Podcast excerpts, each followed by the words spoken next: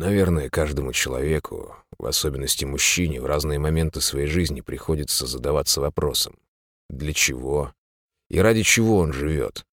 Зачастую многие так и не находят ответа на этот одновременно простой и неразрешимый вопрос. Для меня же все прозрачно. Жизнь настолько же наполнена смыслом, насколько ты сам этого хочешь. Главное не усложнять и помнить о таких простых истинах, как дружба, достоинство, вера, уважение.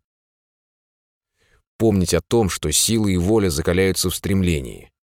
О том, как важно уметь действовать в команде, быть вкладом и ощущать поддержку товарищей. И, если этого требует ситуация, иметь силы повести за собой.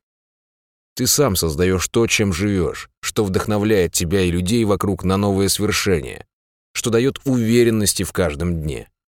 От каждого из нас зависит настоящее и будущее нас и наших детей.